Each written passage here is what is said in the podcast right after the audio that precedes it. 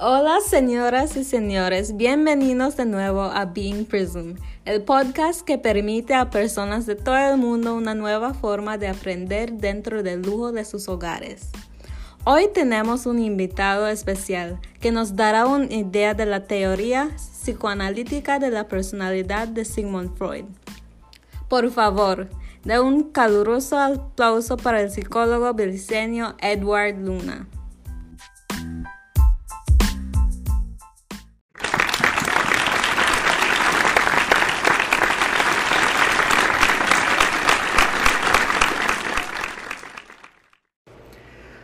La teoría psicoanalítica fue concebida a finales del siglo XIX por el austriaco Sigmund Freud.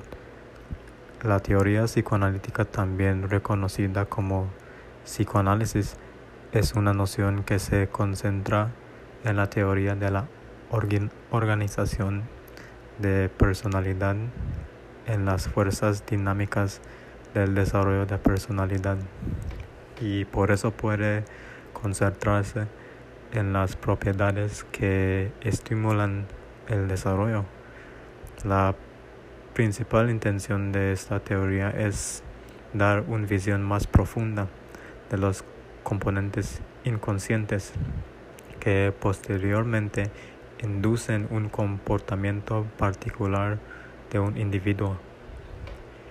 Y esto se refiere a problemas como obstrucciones interiores que ocurrían desde la infancia y que alterarían al individuo más adelante en el vida a medida que avanza en el proceso de desarrollo como adultos.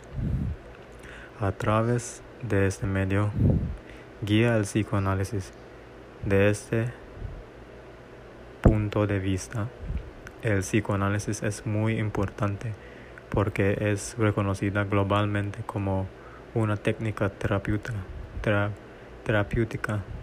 clínica mediante al cual se esfuerzan por curar la psicopatología.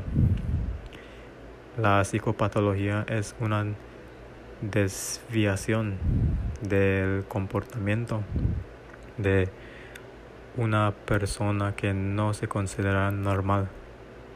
La psicopatología comprende una variedad de trastornos mentales como el esquizofrenia, el trastorno de ansiedad social, el trastorno depresivo mayor, el trastorno bipolar, por nombrar em, algunos.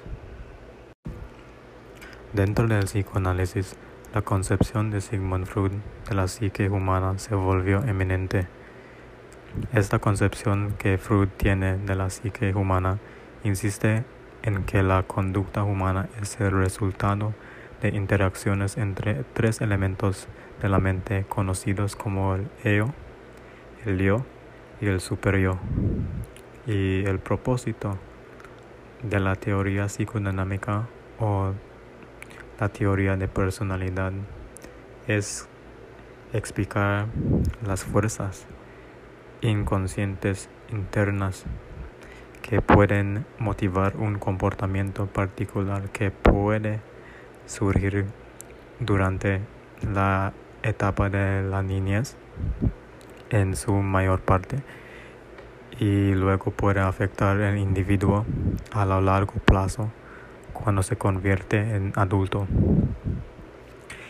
Y el fundador de la teoría psicoanalítica Sigmund Freud creía que el comportamiento humano resultaba de interacciones de tres partes importantes que yo dije anterior, que era la el ego, el yo y el superior. Y el ego hace referencia a la parte inconsciente del individuo que está orientada al placer, al egoísmo y motiva y motivada a buscar la gratificación inmediata. El yo es la parte consciente del individuo que contiene, que contiene la pequeña cantidad de actividad mental que conocemos. El yo es como lógico y impulsado por la actualidad y también equilibra las demandas conflictos del yo y el superior.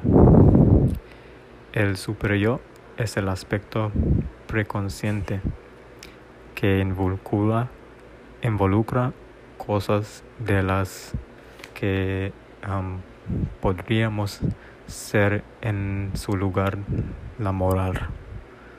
La moral y los ideales y se esfuerza por la perfección.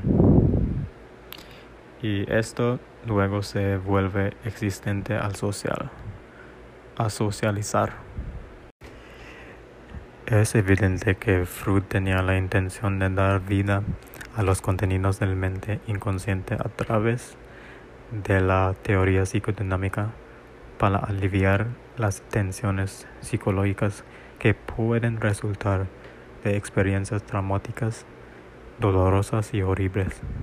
Y también saca a la luz los recuerdos reprimidos que son recuerdos que han sido inconscientemente bloqueados porque el recuerdo está asociado a altos niveles de estrés o, o trama de cual el individuo no puede recordar.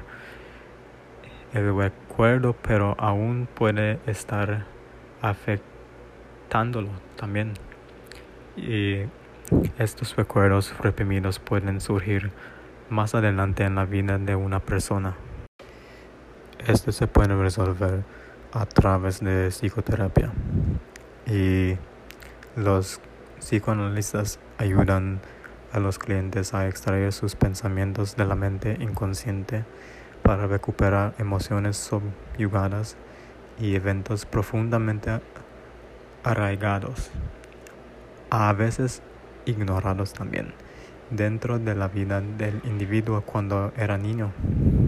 Al obtener una visión más clara de su mente subconsciente, los pacientes desarrollan una percepción de las influencias internas que impulsan sus pensamientos y comportamientos. Al hacerlo, permite a los pacientes trabajar para cambiar comportamientos negativos y indeseables y destructivos.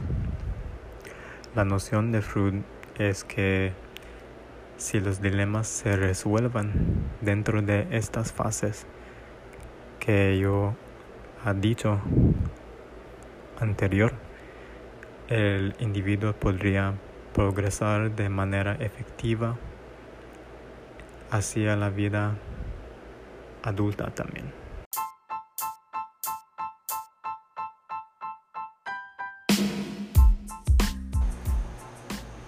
Qué excelente analogía para hacer entender su punto, Señor. Bueno, ahí lo tienes. Ese es todo el tiempo que tenemos para hoy. Nos vemos la próxima vez en el podcast diario Being Prison.